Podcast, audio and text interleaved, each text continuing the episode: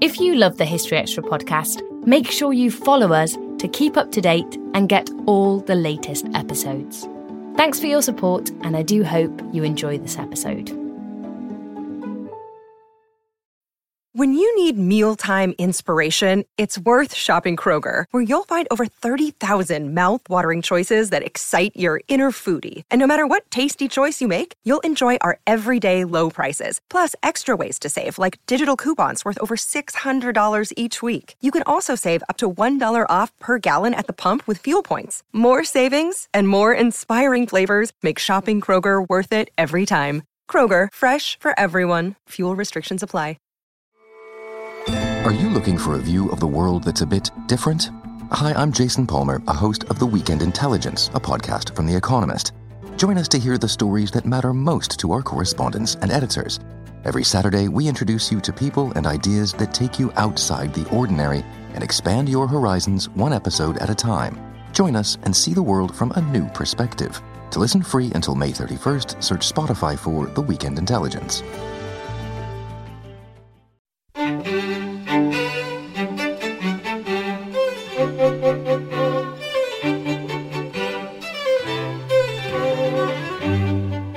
Hello and welcome to the History Extra podcast from BBC History Magazine, Britain's best selling history magazine.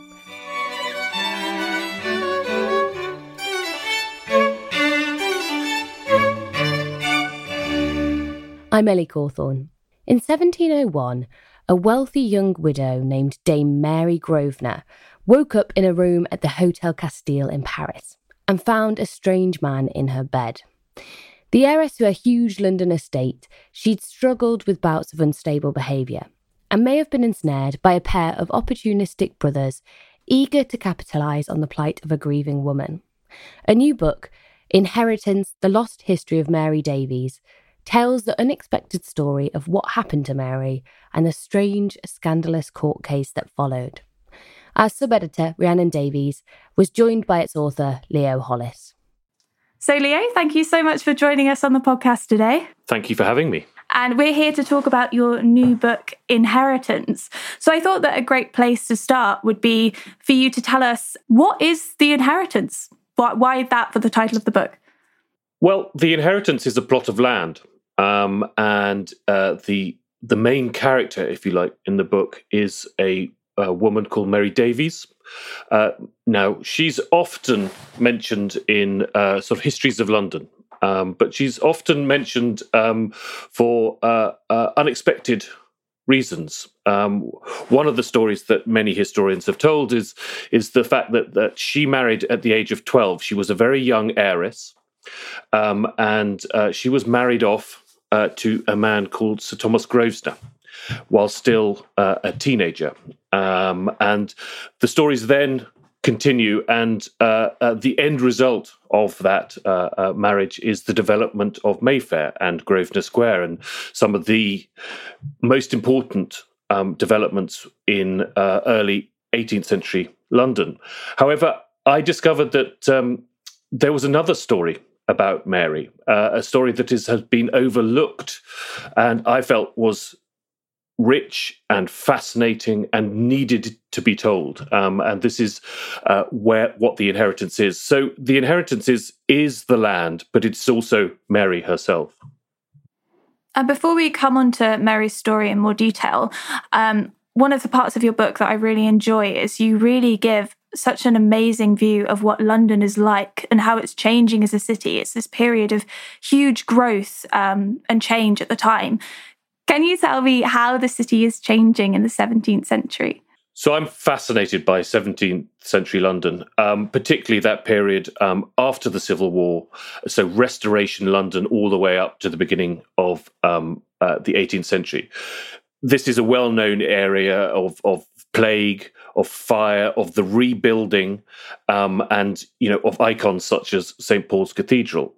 Uh, in my previous book, which is a book called The Phoenix, I looked at how London was rebuilt during that period, uh, and it is really the moment, in my opinion at least, that London became the first modern city. It totally transformed not just the way that a city looked, but the way that it worked, the way that people lived in it. And so, uh, uh, in many ways, The Inheritance is a, a, book that covers, in some ways, the same period, but it does it through a completely different lens. Uh, so you think that um, uh, the sort of city is growing massively after the Great Fire. It is growing beyond the burnt neighborhoods into new suburbs. So the what were then sort of suburbs, farmland that was being turned into these new uh, neighborhoods, and a different type of housing and a different way of living was being developed in these new plots. So you saw the the rise of the the terraced house as well as a new kind of domestic arrangements. Um, uh, and so London becomes this massive city from having been quite a sort of European backwater. And it's also at the same time you get a sort of change within um, the sort of social structure of the city. It becomes less a royal city and more a city that is dominated by the merchant classes. And this again is reflected in the way that the, the city develops. So it's a period of extraordinary change. Uh, we haven't seen sort of change on this scale uh, uh, until perhaps the 19th century, when again it expanded massively. Um, and that's why I find it so extraordinarily fascinating. So, you mentioned Plague and the Fire of London, and these both have a huge impact on the city. Can you tell us a bit more about this? Yes, I mean they are some of the sort of most dramatic, but also uh, important events that happen within the sort of Restoration city. So the plague in 1665, which emerges first in the kind of uh, the sort of slightly slum areas just on the edge of the city, but very quickly over the course of that summer, feed through the rest of the city. Um, uh, the human impact of the plague, I think, uh, is is is often um, sort of forgotten. That one in three Londoners um, uh, uh, were sort of cut down by this disease. It also had, I think, a huge social impact um, in that uh, uh, you know it was uh, a a disease that, in the main, attacked the poor because on one hand, the rich just disappeared. They left and went to their estates. And so, in some ways, the poor were abandoned within the city. Um, and uh, there was very little that the sort of medical or the religious community could do to combat this disease. They didn't know where it came from. Uh, and so, in some ways, the, the, the, the, virus totally transformed the sort of social fabric of the city. Uh, the fire, which occurred uh, you know, in September 1666, so of little under a year later, transformed the physical fabric of the city. Um, so the the burnt area of the city um, uh, uh, uh, had to be rebuilt, and it's my argument that the, the fire uh, uh, was the, in some ways the sort of transformative moment within this period in terms of uh, what it did to the physical organization of the city. But it also transformed the way that you know householding and uh, ownership uh, was was defined. It redefined what should be built and how it should be built. It also transformed the construction business that was then by you know 10 15 years later would then go and build the suburbs that became soho and bloomsbury and uh, you know the outer reaches of the city and started in some ways those sort of metropolitan rings around the city that in some ways sort of still continue uh, today um, it changed the way that people, uh, you know, the kind of houses that were being built and how they were being built. Uh, and it also, uh, uh perhaps the most invisible impact was uh, the way that it was being paid for. So, you know, finance, banking, the the the development of leaseholds and mortgages are as important as uh, you know the development of uh, you know uh, uh, the technologies of construction. And as well as um, changing physically, there's also changing ideas. And one in particular is to do with this idea of private property. Now, that's a phrase that a 21st century listener is very familiar with. But in the year 1700, what did it mean to own something? Well, this is a sort of a fascinating question as we assume that private property is something that has in some ways always existed, that it has been um, uh, the way that we have dealt with land and with property uh, for hundreds and hundreds of years. But what my book tries to show is that that this was this has a history.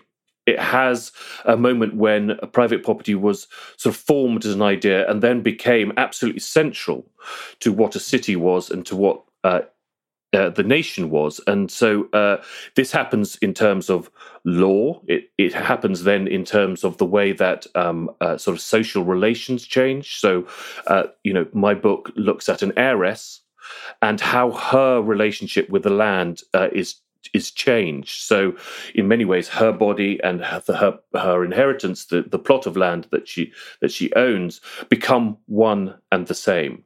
So, private property is this thing that we we assume has always been around, but uh, to unpack that and to sort of see it as contingent, I think totally transforms the way that we look at the city. And coming on now to look at the heiress, to look at Mary in more detail, how does her land come to be her inheritance? How does it pass down to her? Well, the land was originally um, bought by um, a financier, a man called uh, Hugh Audley, um, uh, who who bought it in 1619, and on his death in 1662, he hands it on to um, somebody who works in his office, who's also a family relation, a man called Alexander Davies, um, uh, who starts developing part of the land and turning it into a sort of new housing uh, sort of scheme down by um, Horseferry, so very close to Westminster. However, he dies uh, in uh, the Great Plague in 1665, leaving uh, everything to his um, six month old baby, Mary. Uh, and so, as a babe, she uh, inherits this extraordinary um, sort of swathe of land that goes all the way from the Thames up to what was then Tyburn or Oxford Street. So, at the time of the inheritance, it was outside. As it were, the, the, the development of the city. But over the course of her life, her land became more and more valuable until at the end, it was then right on the edge of the city. And how does her gender affect her inheritance? In every single way. Um, I mean, if Mary had been a baby boy, uh, there wouldn't be a story to tell almost. Um, but on every single level, the fact that uh, Mary uh, was born a daughter um, uh, in some ways determines almost every moment of her life afterwards. So very quickly she uh, she becomes a commodity on the on on the marriage market of London. Um, uh, and uh, her her mother um, does a deal when she's ten first with uh, a Lord Berkeley. Uh, that deal falls through, um, but two years later, she is then brought to the altar at uh, St Clement's Danes and marries Sir Thomas Grosvenor at that moment, her inheritance becomes uh, Sir Thomas's property. Um, and she has, uh, as it were, sort of nothing but a wife's rights um, to his property. Uh, and that is the way that it continues until he dies um, uh, in 1700. And then the property, in some ways, returns back to Mary. And that is when um, uh, the drama that we'll get onto um, uh, occurs. Mm, and this is something that I want to talk about is is widowhood. Um, Mary's mother loses her husband, and Mary loses her husband as well. Um, but in the 17th century, being a widow did have benefits, didn't it? What what could you do as a woman if you were a widow? Well, you could own property. I mean, the the, the laws of coverture uh, sort of existed for the marriage period, but a uh, an unmarried woman and a widow had legal rights as property owners. They had, in some ways, direct ownership of what was then called the widow's third or a portion. So uh, they had at least a third of the estate under their own name uh, in order to sort of uh, help them survive um, uh, their own widowhood. Uh, there was also a jointure, so an annual uh, income that was guaranteed, uh, usually as part of the sort of marriage negotiations. Um, but if you think that um, uh, uh, uh, the I suppose the cultural and the historical sort of position of the widow. Um, uh, often they were sort of portrayed as people who uh, uh, were sort of fascinated in property and maintaining the estate. And so you see in lots of restoration dramas a kind of uh, a widow as a comic character who is desperately accumulating and preserving uh, their wealth and fortune. Um, or uh, a widow is somebody who's vulnerable. Um, so somebody who uh, is the uh, the prey of um, uh, predatory um, uh, young men or um, uh, people in search of a new fortune. So, rewinding slightly here, um, so while Thomas Grosvenor is still alive, Mary makes a very monumental decision and she converts to Roman Catholicism. Why was this such a contentious decision to make at this time? So, I think the thing to know about um, sort of Mary is that she marries at 12 um, and she stays in London for three years until she is 15, so until um, her age of content, consent. And then she moves up to go and live with Sir Thomas Grosvenor uh, in their new estate, Eaton Hall, um, just outside Chester. During this period, and they're married for something like 15 years, there is almost no evidence of uh, uh, sort of Mary's day to day life. We don't know what's going on inside her head. Uh, we can only guess through the report of others, uh, you know, how she's dealing with being a wife, being a mother, um, uh, and uh, you know, being a mistress of of a huge estate. there is this account that perhaps in her sort of late teens, early 20s, um, just before um, James II uh, takes the throne, uh, Mary converts to Catholicism. Um, uh, and this is a hugely monumental um, decision, uh, particularly for such a young woman to make uh, uh, on her own. Um, it goes against her family, um, uh, back in London. Uh, her grandfather was a, a, sort of leading Anglican um, vicar. Uh, it goes against her husband, who uh, also has a sort of prominent public role as a kind of local grandee and and uh, a sort of staunch Protestant. Uh, so this decision seems almost like sort of lightning out of the blue, and it's very, very difficult to sort of uh, uh, to sort of work out why she did it. But one gets a sort of sense of a young woman trying to find her place in the world. Uh, and so, you know, who is she talking to? What communities is uh, has welcomed her into Chester? And and you can sort of see that there are connections and there are Catholic families around Chester who who have welcomed her. Um, uh, and within the sort of debates of the period, um, uh, you know, Catholicism despite the fact that it is a, um, a persecuted religion, also has uh, sort of huge attractions to a young woman. Um, there are rituals and there are different ways of living that, that, that perhaps allow a woman to have sort of a different sort of social role. Um, and so it's one has to sort of in some ways sort of read the smoke signals rather than actually sort of uh, sort of uh, be able to read any document um, but it, it is it is revealing and i think what it does show about about mary is is a sort of strength of character uh, and and once she has made this decision, she sticks with it. And uh, you know, in many ways, that, that that that is the most revealing thing about her during this period. Still to come on the History Extra podcast. What is revealed is is the doctor stands in the dock and sort of says, "Actually, I never saw Mary. I was only told about her condition, and yet I still prescribed the, the laudanum and the bleeding."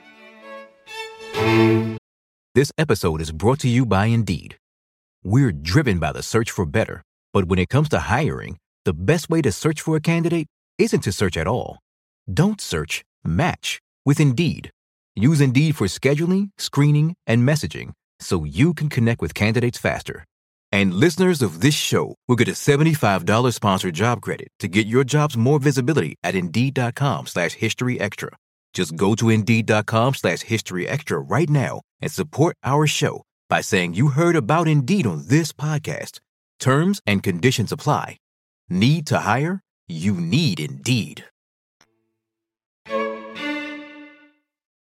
And there's a figure that she meets as her decision to convert who's called Lodowick Fenwick.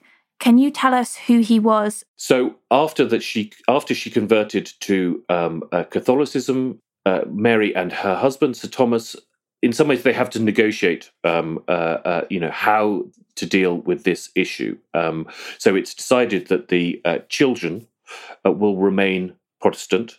However, uh, uh, Mary will be allowed to conduct certain sort of Catholic masses and and you know rituals in the family home as long as it's done quietly.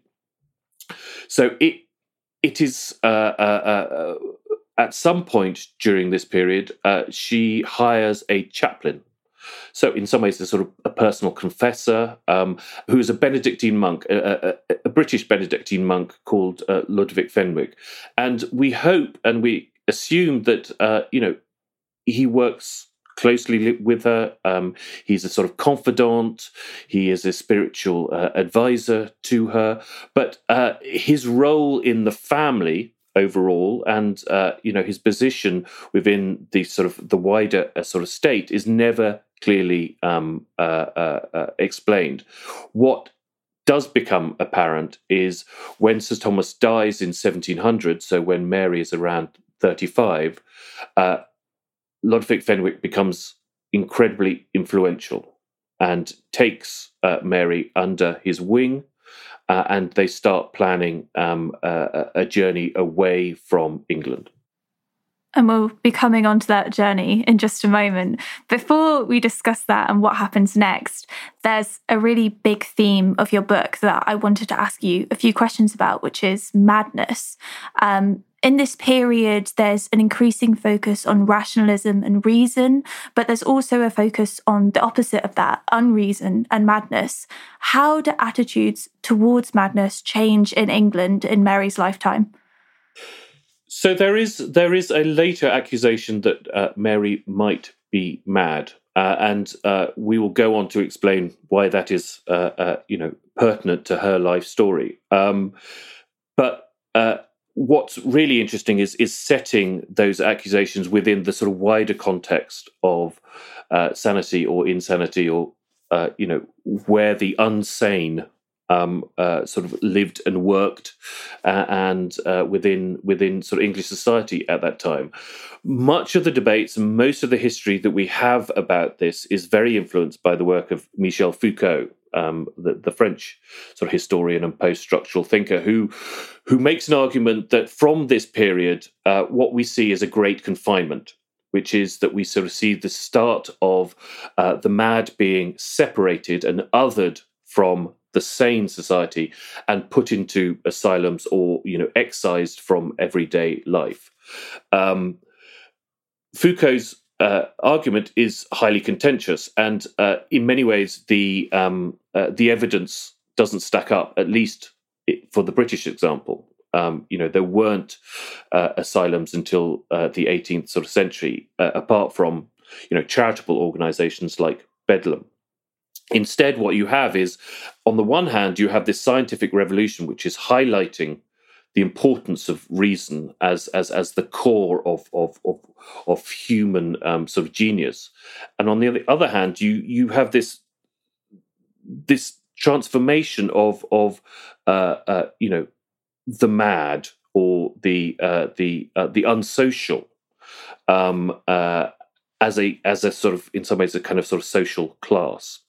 Um, this is still being looked after by the community. So, uh, you know, if a um, a person was considered to be unfit or you know in need of help, that help usually came from the parish or from a sort of a local charitable organization.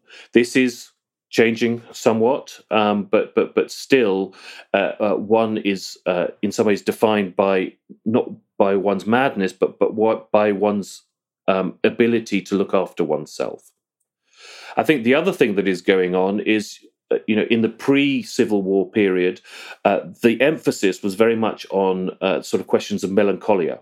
Uh, and you have Richard Burton's very famous book from the 1620s, which is trying to anatomize uh, what melancholia is um, uh, as the sort of key form of madness and, and where it comes from. And uh, if anyone has a, has has a chance to read the anatomy of uh, uh, uh melancholia, it is extraordinary the range of uh, stimuli um, that, that that that, uh, Burton um, looks at.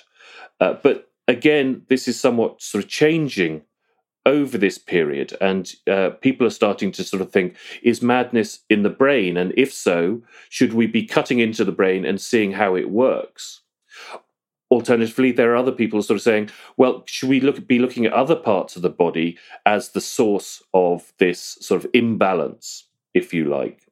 Um, and, and, people start looking at nerves and and uh, other kinds forms of sort of uh, uh anatomy as as as an explanation of behavior. And then I think, uh, as a sort of uh, sort of a final strand that is coming through here is is is the sort of question of gender. Um, uh, uh that uh, you know, in the 17th century, it was mostly uh, men who were who were sort of condemned to be uh, sort of mad or were considered to be mad. Um, but slowly through the 18th century, it becomes increasingly a female malady, if you like. Um, and, and that is a significant change. Um, obviously, all interpretations of madness during this time come through people looking at the afflicted. It's very rare that you actually get accounts from the people who are feeling uh, either melancholia or, or, mania and explaining their behavior. So there is always going to be um, uh, uh, uh this idea that, that, that, that, madness is perceived. It's never uh, actually, uh, you know, a a personal explanation, and that's going to become crucial when it comes to the sort of the the legal debates over whether Mary was mad or not in her life. And what episodes in Mary's life did people perceive to be madness? Well, I think um, uh, there are a number of accounts that comes out in a in, in a later court case um, uh, in which, uh, on one occasion, um, she uh, tried to escape from the estate from um, uh, Eaton Hall, uh, and she had to be picked up and and and brought back into the house by uh, uh, Sir Thomas. And then that evening, she tries to throw herself out of a window. Uh, and as a result, um, uh, she is given a nurse, and, and someone actually sort of sits outside the window to make sure that, that, that, that she doesn't attempt her escape uh, again. On another occasion, um, uh, she started to sort of see phantoms and witches in her bedroom. Uh, in another occasion, she, uh, she, she's decided to break all the china uh, in the house. Um, and then there's another tragic um, uh, uh, uh, sort of a- a- account that comes when somebody goes to visit her, and she just sits in the room, sort of weeping and just shredding her clothes. And you can you can interpret this because this is something that has has has has sort of been seen to be one of the signatures of of a particular kind of sort of bipolar uh, uh, uh, uh, uh sort of condition. However, it's impossible to really define her madness. Um, uh, you know, because it always comes through other people's eyes, and it always comes from a distance of sort of three hundred years or so. you know, she could be grieving. she lost two sons during this period. Um, uh, and uh, despite what many historians sort of say about um, uh, you know a parent's love for for their young children, um, she could have felt this deeply. Uh, she could also be feeling, you know, incredibly impotent as, you know, a, a young woman, sort of stuck in in a situation that is outside her control. There are so many other ways of trying to sort of think this through that it to call it just mania or just madness, I think is is is is perhaps too prescriptive. And after the death of Sir Thomas, when she travels to the continent with um, the priest Fenwick, what happens when she reaches the continent? So this is this is uh, in in many ways the the part of the story which I think is absolutely central to to the book, um, but it's also the bit that's left out of all the other history books. This is the the, the lost history uh, that, that that that that's uh, uh, uh, you know I think is the true heart of of her story. So she becomes a widow, and uh, she uh, decides very quickly with. with Fenwick, that they would go traveling to Europe. In particular, they would go to Paris, perhaps to see the exiled uh, James II, we don't know, and then on to Rome, where there was a jubilee, um, which was a, a, particular sort of event that was organized uh, by the papacy. Uh, and it was an opportunity to um, uh, uh, you know, get some kind of sort of benediction um, uh, from the Pope. so they head off. Um, Lodowick, two or three um, sort of servants, and they start off from their London house and they move first to Paris and then uh, they move to Rome. And uh, in Rome, um, uh, Mary starts uh, to to be a little bit ill, so they decide to travel back. Um, they stop off in Lyon, where they have to have a break because Mary is feeling incredibly ill, and uh, there they, uh, you know, a doctor prescribes bleeding and certain sort of potions um, and once she has recovered a certain amount of uh, uh, her spirits, they finally make it to Paris on the 12th of June, 1701. Uh, and they book into the Hotel Castile. And over the next week, uh, day by day, there are an extraordinary sequence of events um, which would become the central uh, sort of focus of the later court case. Um, so she arrives on that Sunday.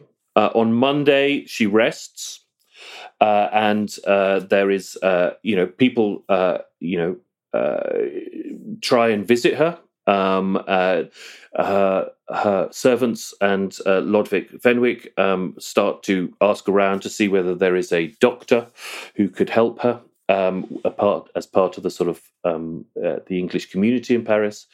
Uh, on Tuesday, uh, she is um, prescribed uh, an emetic, so a purgative, in order to um, uh, to force her to uh, vomit out the sort of fever. Uh, and uh, she is given such a huge dose that uh, the, the, the, the, landlady of the the hotel gets extremely frightened, and she's then prescribed something to, as it were, sort of combat that um, purging. on the next day, which is a, a Wednesday, um, uh, she is prescribed opium um, uh, because uh, she is frightened about uh, having a, another purgative. Uh, Mary refuses um, uh, sort of any food um, during that day, and so it's not until the next day that that, the, the opium is actually um, given to her. It's first sprinkled upon a pair of poached eggs um, and uh, so uh, she doesn't know that she's being dosed in this way. And then later on, um, what the servants do is they um, get a bowl of strawberries and they take out the stalks of the strawberries and they put a little bit of opium into the flesh of the strawberry and put the stalks back in and then um, present uh, Mary with the plate of strawberries. So she is being drugged against her knowledge.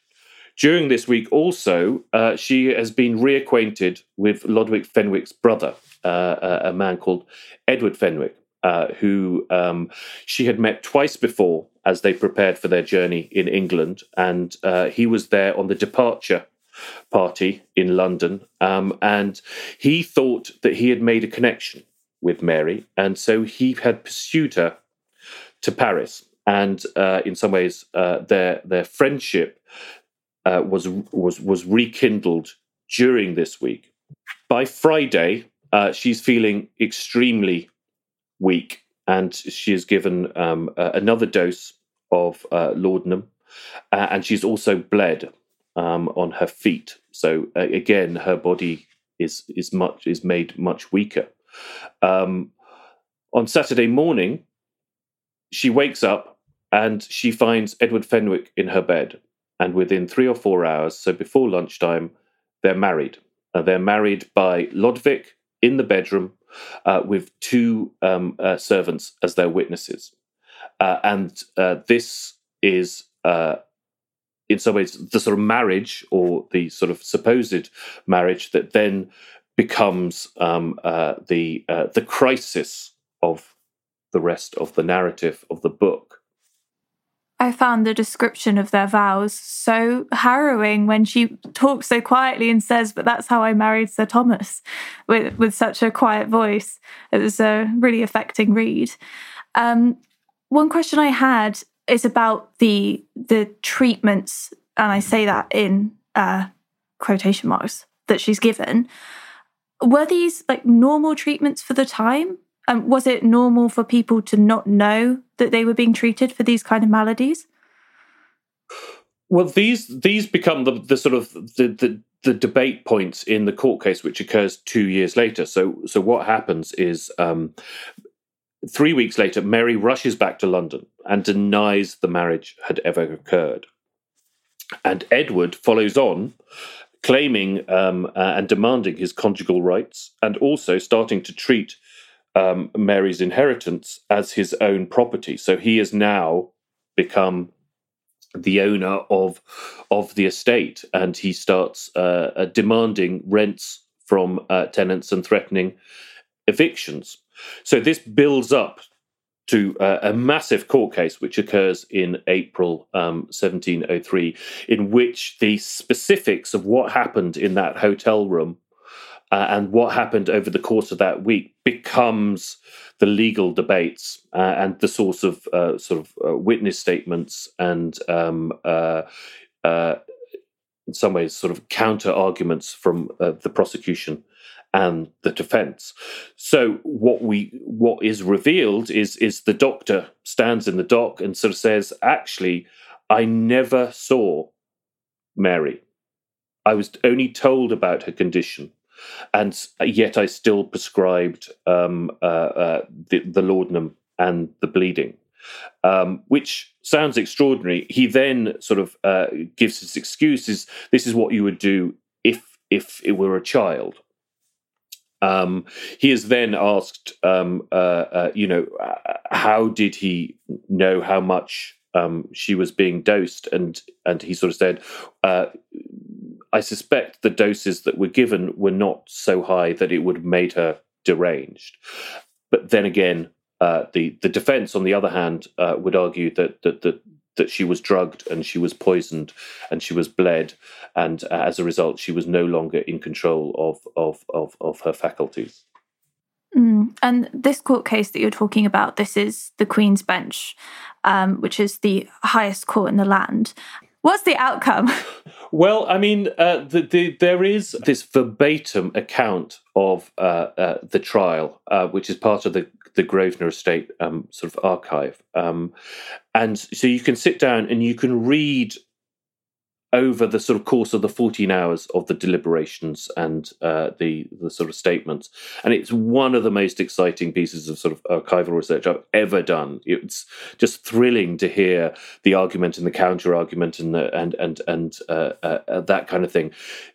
Then the uh, the, the, presiding judge um, uh, Chief Justice Holt sums up the the the, the case, uh, and so you know he sort of turns to the jury and he sort of says these these are the important facts. They took half an hour to decide uh, uh, uh, uh whether the the the wedding had been legitimate. Um, and they decided at four o'clock in the morning uh, on on April the fourth that it had been a legitimate marriage, which means that the Grosvenor family lost their estate, and uh, the estate was handed over to the Fenwicks. However, um, uh, that's not exactly what happened in the end. Um, the fact that it's called Grosvenor Square rather than Fenwick Square probably, um, uh, you know, is is evidence enough that uh, in the end uh, there is another court case that occurs two years after um, uh, the Queen's Bench at the Court of Delegates, which reverses um, uh, the decision that was made by um, uh, that jury. Um, uh, the the Court of Delegates, in some ways, is a sort of appeal court which is made up of judges and bishops, um, and is uh, far more uh, involved in questions of the legitimacy of the marriage rather than the sort of uh, uh, the question of property. But obviously, one was connected with the other. So the Court of Delegates um, finally decide that the marriage was illegitimate, and Fenwick loses his right to the estate. And then within a matter of weeks, um, uh, Mary was legally defined as a lunatic by her family.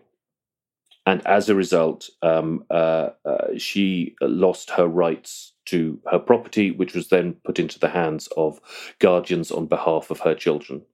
And she spends the last 25 years of her life a long way from her estate, uh, living uh, uh, under the sort of uh, uh, protection of her guardians. And my final question is other historians have discussed Mary's life, but never to the extent that you've gone to. What was it about this story, this case, that captured your attention and made you need to find out more? I think there is a human element to it, which uh, I just found so incredibly compelling. Um, the narrative if you like, is is fascinating. But it's through that narrative that so many things that that, that sort of interest me about that sort of period um, comes to rest um, and and and is is is sort of uh, sort of brought into light. Such things as the development of London itself, um, that the idea of property, um, you know, I felt also that that that, that uh, very strongly that um, uh, uh, you know wanting to uh, sort of think about questions of madness and qu- questions of property and also uh, questions of of uh, sort of religion and how those sort of fit in. And in in some ways you know Mary is, is is is a fascinating character in that she's the kind of person who is often ignored um, uh, that you know uh, uh, that, that that I still think that there's plenty of work to be done in uncovering lives like Mary's, both of her class, but also um, uh, you know the fact that, that that that so much of her life is shrouded in silence doesn't mean that she was silent. Uh, and I wanted to sort of try and see what I could hear um, by going through the archives, going through the land contracts, going through um, the wider contexts in which she lived, because you know we are still at this moment uh, in which we're trying to decide whose stories should be told. Um, and and you know I think Mary was on the one hand an incredibly privileged woman but I think on the other hand, there are other things that that that, that, that come out and are drawn out through her life uh, which which which tell us so much about that period, and and also, uh, you know, the the injustices that still continue. That was Leo Hollis. His new book, Inheritance The Lost History of Mary Davies, a story of property, marriage, and madness, is out now, published by Oneworld. You can find a link in the episode description. Thanks for listening. This podcast was produced by Ben Hewitt Jack Bateman, and Brittany Colley. Tune in tomorrow for the next episode in our series on Britain's greatest prime ministers.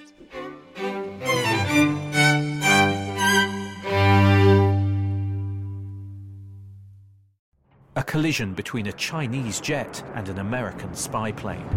He came and rammed into our left wing. With relations increasingly strained, what are the chances of things spinning out of control? The Western world was asleep.